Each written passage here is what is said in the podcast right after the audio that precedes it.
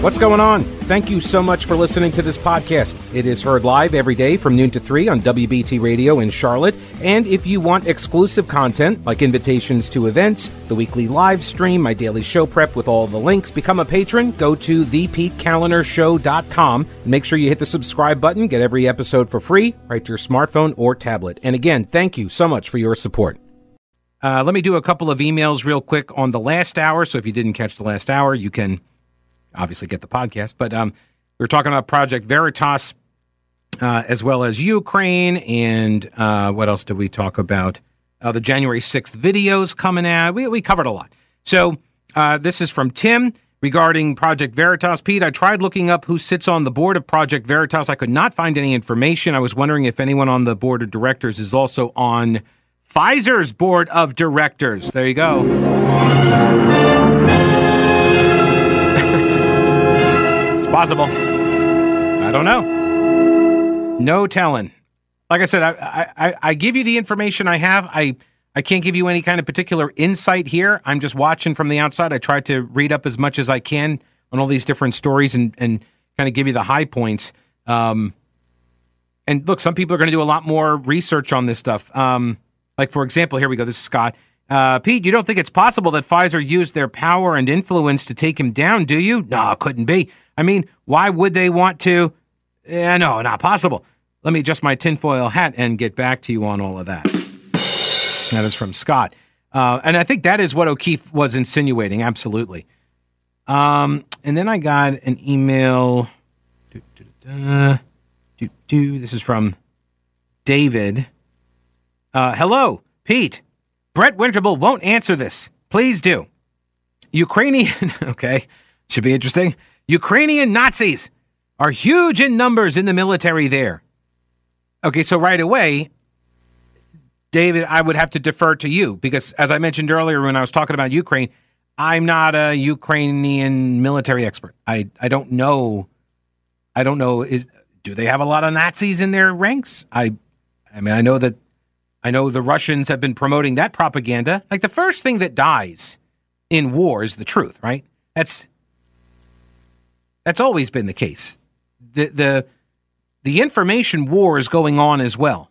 So I don't know that to be true. Um, Biden said the American taxpayer is paying for their bloodlust and pensions. Why should we support any of this war for Ukraine? I mean, I think there is an argument to be made against uh, nations invading other nations, nations that are that, that were recognized, right, as Ukraine was. I mean, if Canada invade, okay, let me start. It's not believable. All right, if right, okay, if uh, well, I was going to say, all right, if the Mexican cartels were invading, well, that's probably not a good good analogy either. All right, um, if China was sending over, no, that's probably not a good analogy either. Uh, all right, how about Luxembourg? If Luxembourg were to invade America, would we have the right to defend ourselves? And would we have the right to ask others to help us, like minded peoples, right? Ostensibly um, democratic governments and the like. Again, I'm not making any kind of arguments here about uh, Ukrainian corruption or the lack thereof, uh, because I believe that it is corrupt. I believe our government is corrupt. I believe all governments are corrupt because they're made up of people and people are corruptible. So um, I don't. I mean, I think you. There is an argument to be made to support uh, a country against a foreign invasion, especially if the the one doing the invading is one that we don't like a lot. Uh, so I, I understand that mutual defense and all of that. I also understand the other side of it, which has always been, you know, beware of foreign entanglements. Absolutely. So um, I don't like a lot of the stuff that happened with Ukraine, the way decisions got made and how it was all just kind of like, hey, we're doing this, you know. Um, I don't like being told to shut up when people do ask questions. I don't like that. I'm not telling anybody to shut up that raises questions. Again, I just don't know about the infiltration of Nazis into Ukrainian military. So I'm not an expert to be asked about that because I don't know. Uh, we are we are both paying for Nazis. Please explain why people don't care about this fact and isn't it disgusting? Well, again, you're you're presuming to know something and you're presuming it to be true and you're presuming that I also know this thing to be true as well. And I don't know that and I'm not sure that you do and I'm not So I'm not sure the premise holds. Um, it seems like it's the problem with everything. We pretend and obey, or we stay silent and then get screwed. Love your show, David. Uh, I, yeah, I'm sorry. I don't think I don't think I can answer. I don't think I answer the question, but I tried. I tried. Um, uh, this is now from I don't know who this is. Uh, DK. Uh, Pete, please remind everybody of the media finally acknowledging that COVID survivors have just as good or better protection against severe illness if reinfected as the vaccinated. Joe Biden wasn't following the science and data when he excluded COVID survivors from his winter of death statement. Yes, that is true. And um, and I have that right here. Let's get into it. This is from NBC News. And I, by the way, if you ask me something, why are you reading NBC News? I, I read as many different outlets as I can because you got to know what. How do you know what your adversary is arguing if you never go to their media sources, right? These quote uh, mainstream media or legacy corporate media outlets, or as Rush called it, I thought appropriately is the best name for them, the drive-by media. You gotta, you have to read it so you understand what is shaping their ideas and also how the newsmakers and influencers on the left use those media outlets to shape the ideas that then are adopted by half of the American public, right? So NBC News is a pretty good when it comes to this sort of stuff is a pretty good source for me because it tells me what they're thinking, right? It tells me, "Oh, okay, you got sources inside government, they want a message put out, here's how they do it. You are the conduit." Immunity acquired, this is from NBC, immunity acquired from a COVID infection provides strong, lasting protection against the most severe outcomes of the illness, according to research published Thursday in The Lancet. Right? So this is natural immunity. This is people who got sick from COVID, recovered, and now they've got durable, lasting protection for about a year, about 10 months to 12 months. This is just the latest study, by the way, that shows that. I remember covering this a year ago where it looked like this was the case. Initial studies, but part of the problem was you don't know until you get farther out, or I should say, further out. You don't know until you get further out how long the immunity lasts, right? And so this is sort of like the biggest study that they have done. Um, and what they found was that that durability of immunity is on par or better with what is provided through two doses of an mRNA vaccine. Sorry, Johnson Johnson. I know a lot of people got the J and J shot because they were like, "Oh, I'm only going to get one," and yeah, now it's like that one's not. it didn't work out so well. The the other two, the Moderna and the Pfizer ones, those are the two shot ones. So that's what I assume they're talking about here, the double uh, vaccine shots.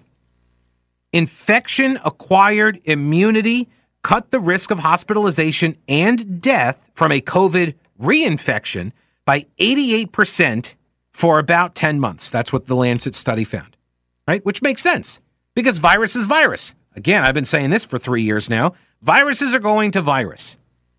And this virus is behaving like all other viruses. It, it mutates over time, becomes uh, more transmissible, and the severity lessens right? It, it's not as um, it's not as lethal. So if you got especially like the early onset, right, the initial first um, uh, COVID cases, right? If you got that, usually it was pretty bad, um, especially if you had a lot of comorbidities, right?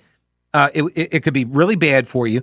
Uh, but if you survive, even if you have the long COVID, right, your chances, what they're saying is your chances um, of hospitalization or death if you get it again is cut by 88%. So, that, I mean, that's good news. My view, again, from the very beginning, has always been the way that go, this goes from pandemic to endemic, and that's the way it's going to go because, see my earlier statement about viruses virusing, and uh, it's it's herd immunity. That's how that's how it turns endemic. You have to have enough people that have enough of a uh, memory that their cells have the memory of the virus that they can keep fighting when various other forms of the virus come at them, like the common cold, like the seasonal flu, right? That's what this is going to eventually look like when it's endemic, which I believe we're already there. I think we're already there, that it's endemic. but that means herd immunity. How you get there, right? People get sick, you got immunity. People get the uh, the shot, you got immunity. That's the idea. Right? That's the idea. Because what is by the way, like I know people are pointing to this study and they're saying that aha, see the uh, natural immunity is better. And it is, right? To some degree, it's on par or better with the vaccines. But that doesn't negate the efficacy of the shots, does it? I mean, what is the study also finding? That it's about the same. That you that you have the same chance of catching it again, but it not being as lethal the second time around, or if you got the shots, it not being as lethal either. So it seems to me like this is like, like, I think everybody could take the win on this, right? I understand there's an I told you so component here, and that is true because there has been a population that has been saying natural immunity doesn't uh, uh, doesn't come from being infected before, and those people, yeah, they've been wrong, but that we knew they were wrong from the beginning. You know, guys like your uncle at the Thanksgiving or Fauci, oh, I'm sorry, the science. Mark, welcome to the program. Hello, Mark. How are you? Hey, good. Love me some Mario Speedway. yeah. Hey, listen. Uh, ex-Democrat, or uh, I don't, I don't believe these people that call themselves Democrats are what I thought they were way back when. But um, so that's where I'm coming from. And I just wanted to remind you, if you if you may not have remembered when Jen Psaki got up early early on in the pandemic, and they were talking about natural immunity and here's this woman. And by the way, I have a PhD in I'm a biomedical researcher, right? Okay. And I'm not an infectious diseases, but I know enough about it. When she said, she said, oh, and everybody knows that natural immunity is, um, you know, good for nothing, basically. And she said it in such a condescending way, like she was this world international authority, knew what she was talking about. And I said, this woman is crazy um, they can't make that statement. And, you know, sure enough. But does anybody on mainstream media, did, did they remember that and say, oh, by the way, Jen Psaki, they, they lie so much you, don't even, you couldn't even have a 24 7 show.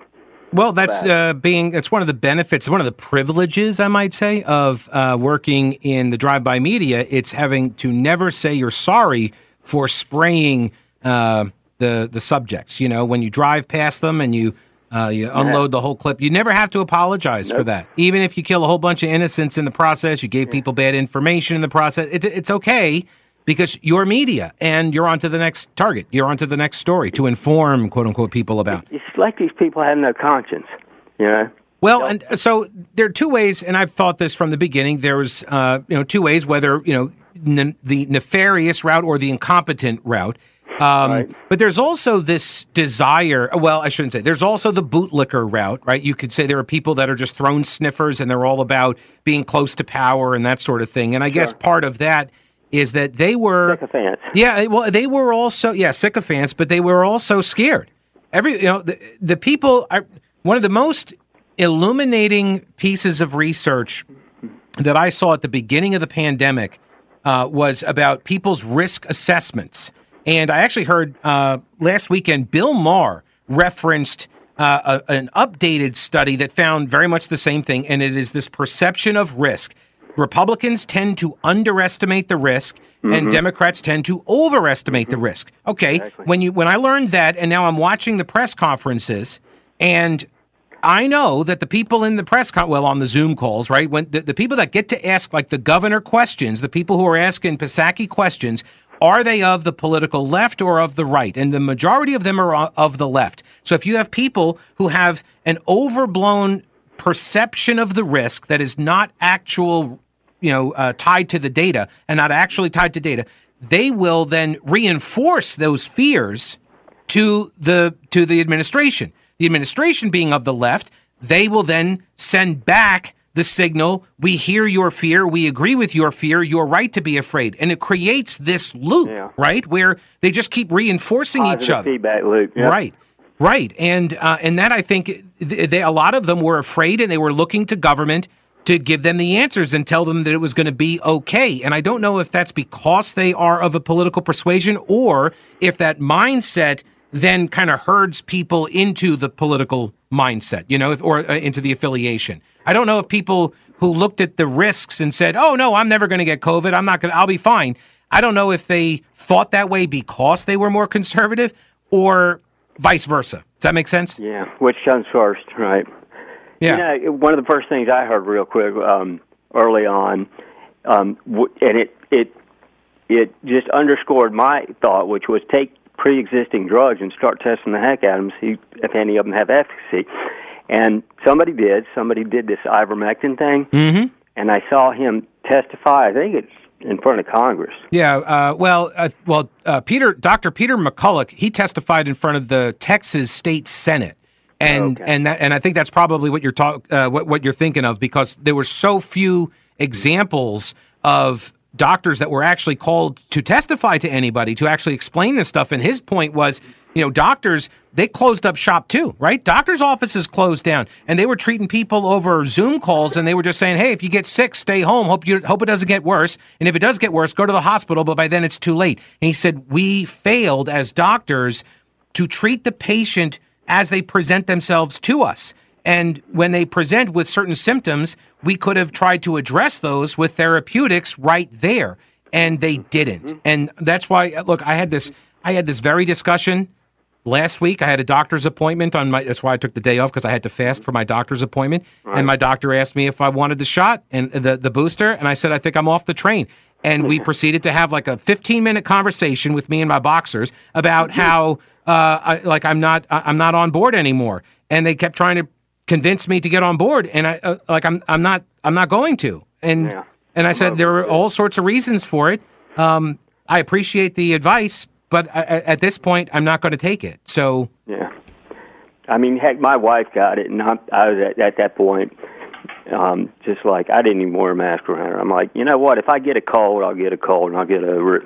Or you'll die, right? I mean, like, and look, that, I mean, that is the, I mean, that is the uh, one of the risks associated with COVID is more comorbidities you have, the more likely you are to perish from it, right? That is- that is a reality as well. No, I don't know how many we are talking because of the data with you know, COVID, uh, died with COVID, died from COVID, all of that stuff. But it is obviously one of the one of the potential downsides. And what the uh, the promoters of the the shots will say is that get the shot, and then the risk of you dying will be much less. But then you also have the people on the the anti-shot side who are saying, yeah, but those shots also produce other side effects. See, so again, it comes down to risk assessment, your own risk assessment, and everybody has to make these decisions for themselves. And if you think you got comorbidities, I did when I when uh, they first got the uh, the shots. I took the first two, but I didn't take I didn't take any more boosters. I mean, I let go of ninety pounds on PhD weight loss and nutrition. Yeah, I don't have the same comorbidities any longer. yeah. So that's me. Yeah, Mark, I appreciate the call, sir. Hey, man. All right, take it easy, bud. Um, yeah, and again, I'm not advocating for you to do or not do anything. I'm not mad at anybody who chooses something different than I chose for myself. Why would I be? I don't yell at people about the flu shot. Why would I yell at them about this?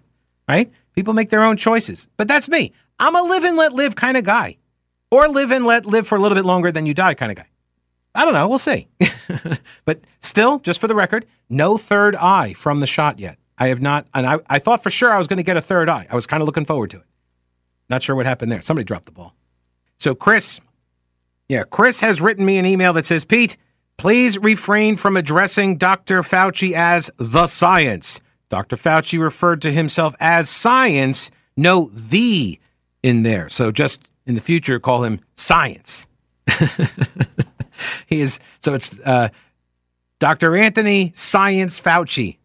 Maybe, well, maybe that was his confirmation name. Like it wasn't his middle name at birth, like assigned to him, like gender is, you know. But it was, it was. Uh, maybe he took it upon confirmation. I don't even know. Is he Catholic? Like you take a confirmation, whatever. I thought he called. I thought he said "Eh, they're really going after the science, and you're attacking me. You're attacking the science. I always like just because it sounds like a wrestler name, you know. In this corner, we have Dr. Anthony the Science Fauci. And I'm not going to say that thing that they say before the boxing matches because that'll get me sued and I'll have to pay that guy. What's his face? I'll have to pay him a lot of money. What's the guy? Who's, who says the thing? Uh, yeah, like I don't even want to say his name. I, if, if I say his name, he says, you know, we should be prepared to fight. He says something along those lines, but with different words, and he does it in a da, da, da, da, like that. And I, I, I've already said too much.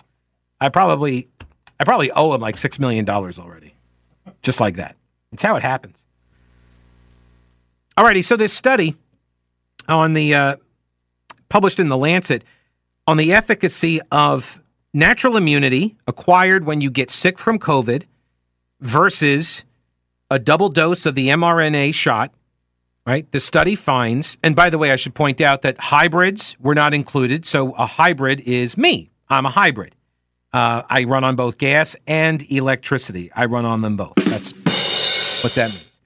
Uh, no, a hybrid is someone who got the original two doses and then got COVID, which kind of indicated to me that, uh, hey, this actually might not prevent infection after all. So you get the double dose, but then you get COVID. So now I kind of would I would corrupt the uh, the data, right? If they're trying to if they're trying to put me into the group to find out do I have lasting, durable um, protection against the most severe outcomes, death or hospitalization, they would not know how to attribute my lack of hospitalization or death, right? Because they could say, well, you got COVID, so that gave you that immunity. Or they could say, oh, you had the two doses, so that gave you the immunity or the, uh, the protection, I should say. Because it's obviously not immunity, right? It's just protection at this point now. Because, again, virus is virus. This is what they do. So, as I said earlier, this seems to me to be sort of like a win for both camps because on the one hand, you had people who were saying, you know, I'll just take my uh, I'll take my chances with it, which by the way, for really young kids, right? For for for children and for uh, college age kids, young adults, right? That was never an at-risk population. And that was really my focus at the beginning of it was when they came out with the shots, my focus was why are we not essentially quarantining the most vulnerable and the sick? That's that you protect the most vulnerable, right? The elderly, those with comorbidities, right? If you've got those types of problems uh, that that would make this uh, uh, you know a worse outcome for you, then yes, you should be taking different steps than somebody who is young and healthy. That doesn't mean every young and healthy person that got it survived. Some died from it. Some die from the flu every year. It's true. And luckily, it didn't have as negative an impact on younger people as it did on older people. God, I could only imagine the the craziness if if children were catching it and dying from it, like at a scale that we saw the elderly, right? I could oh, I can only imagine it would be so much worse. Um, but the fact that they were prioritizing different groups to get the shots over other groups and that sort of thing. And then, of course, came the mandates, which I opposed all the mandates because I know somebody, I know a couple people actually that got COVID in the initial wave, got really sick, and had uh, long COVID. And their doctors told them, do not get the shots because we don't know what the shots are going to do to you. Because once again, it's battlefield medicine. And by the way, when I told my doctor that very quote, they did not agree with me because they said the technology's been around for a decade. I said I'm aware of that, but I also am aware that it's never been tested at a human level at the at the scale that they did this. And so when a doctor says, "Hey, you know what? You shouldn't take that shot because you got long COVID," and an employer says, "We know better than your doctor. We know better than you. We're going to force you to take this this drug." Which, when people say, "Oh, it's an experimental drug," I agree. I agree. But again, we're practicing battlefield medicine, or we are not. And see, when if if you adopt the idea, the theory that we are, then any doctor that's putting together some cocktail of drugs and throwing it at a patient to try to relieve their symptoms and oh look at this this has this has positive outcomes why would we not try to spread that message? But instead what, what did we see? Right? We got the backlash. Oh they were telling you to eat horse paste inject the, the bleach and sunlight into your veins or whatever. Like just utter stupidity. I am like North Carolina uh, moved forward with the uh, the free to choose, right? This idea where uh, or sorry, free to try, uh, free to try, right? Where if the, and and Trump uh, uh, backed this at, at the national level, right? This idea that if you have some serious or terminal disease, you should be free to try whatever works. And I agree with that. Because if your prospects for survival are so very low, you're basically like giving yourself over to science to say, use me, maybe you can save somebody else's life. And I find that to be honorable. That you're going to submit yourself to these unknown drugs, these tests, and maybe we can figure something out, right? That's been my approach to it. And so when you got a doctor, was it the the uh, Zelensky protocol? Not the Ukrainian guy, but it was an, it was a doctor, right, named Zelensky, who came up with this cocktail of drugs, different measurements or whatever, the, or, or uh, uh, doses of uh, different drugs, and put them together in a cocktail, and said we're seeing positive outcomes from this, and people being able to uh, overcome COVID once infected. But for some reason, it was like, oh wow, you got COVID, stay home, drink lots of fluids Oh, you're going to feel bad. You're going to feel bad. Oh, you're feeling worse. You're feeling worse. Oh my gosh, you got to go to the hospital. Now you're dead. Why did why was that the approach taken? It didn't make sense to me then. It still doesn't make sense to me now except for fear. Except people were really afraid. And some people may have used it obviously. You got, you know, if they're like, "We're going to focus everybody to get the the, the vaccines developed, all these shots developed, and roll out this new technology while we're in crisis because we could never get it done without this crisis. I understand that argument, that theory. It's possible too, I guess. But I think most people, and I'm talking like at the clinical level, at the doctor level, you know, when I went to try, you go to try to get a physical, try to get your regular screenings, right? This was another part of it. You show up for a regular screening and you can't get in because the doctor's office is closed because they're terrified. Or maybe they're afraid of being sued if somebody has COVID and then everybody gets COVID and then people die in the clinic or something. I don't know.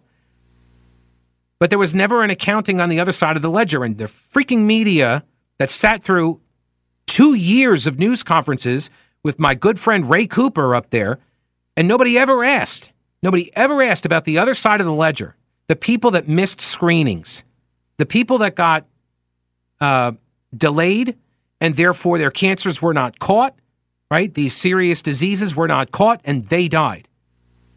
What was the trade off? Because there was a trade off there was a trade off.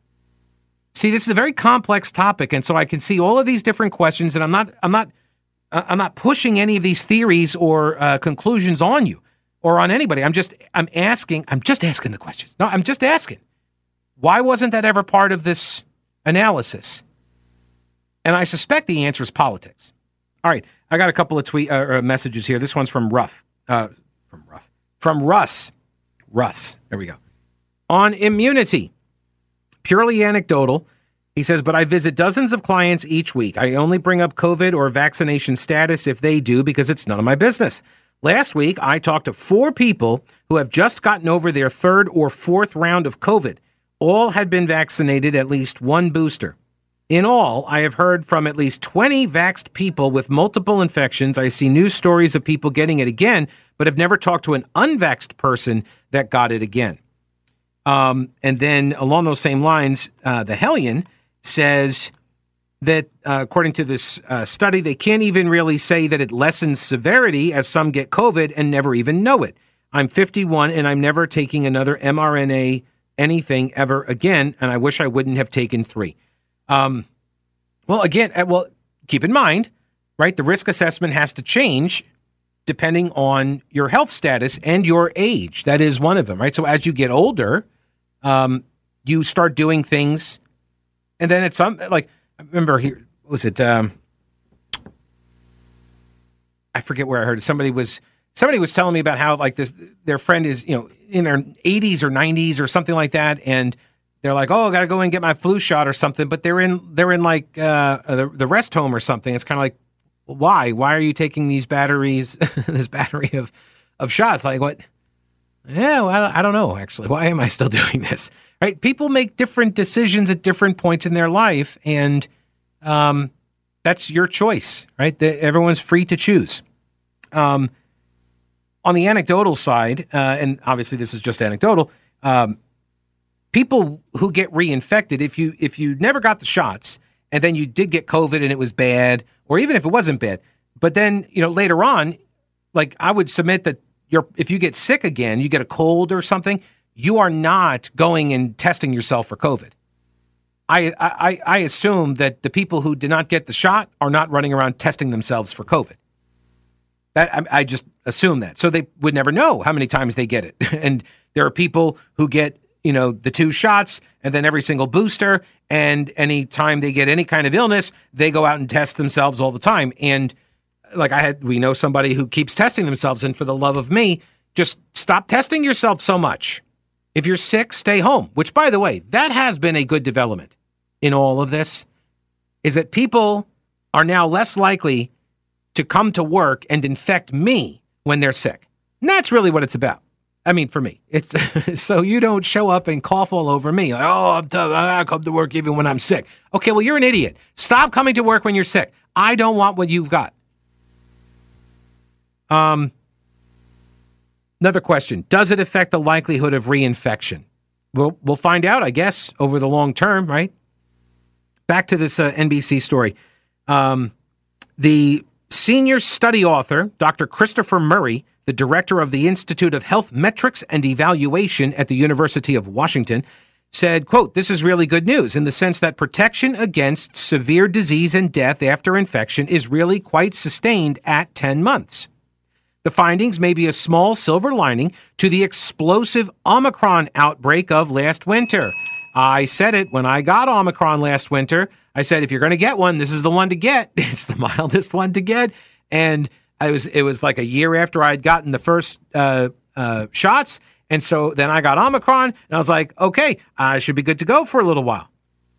And as long as the virus keeps virusing and it keeps mutating and it keeps you know getting more transmissible but less lethal, which is apparently what it's been doing. That's a pretty good thing. I actually talked to a doctor he, uh, over the weekend who um, travels to all these different uh, clinics and hospitals, and uh, I believe he said he was in radiology, and he said he sees patients from the, from the very beginning when they first start presenting to the very end. And he said there was one person in an ICU in the South Carolina hospital area where he was working. One that he was aware of at the time. So again, it's about risk assessment. It's about an understanding of the data. Like people, uh, people of the left think that your chance of dying is like 50 50. Democrats think your chance of dying if you get COVID is about 50 50. And it's not. It's, it's like 1 or 2%. It's so, it is so very small. It is such a small risk for most people. Not everybody, but now some people on the right, Republicans, they think it's like zero. it's not zero. Which is that's the trade-off here. That's the decision we're all you're looking at the data and you're saying, okay, what are my chances of dying from COVID versus what are my chances of developing any kind of complications from the shots? These are my choices. You don't know. You have to you're gonna have to gamble, right? You gotta you gotta make whatever choice is best for you. Uh, but the experts still stress that vaccination is the preferable route to immunity given the risks of COVID, particularly in unvaccinated people. The study author said, Yeah, you could say I'm going to get infected to get immunity, but you might be one of the people that end up dying from it. That's right. That's the other side of the ledger. That's the other side of the equation. So they say, why would you take that risk when you can get the immunity through the shots? Those are our choices, people. I don't like it any more than you.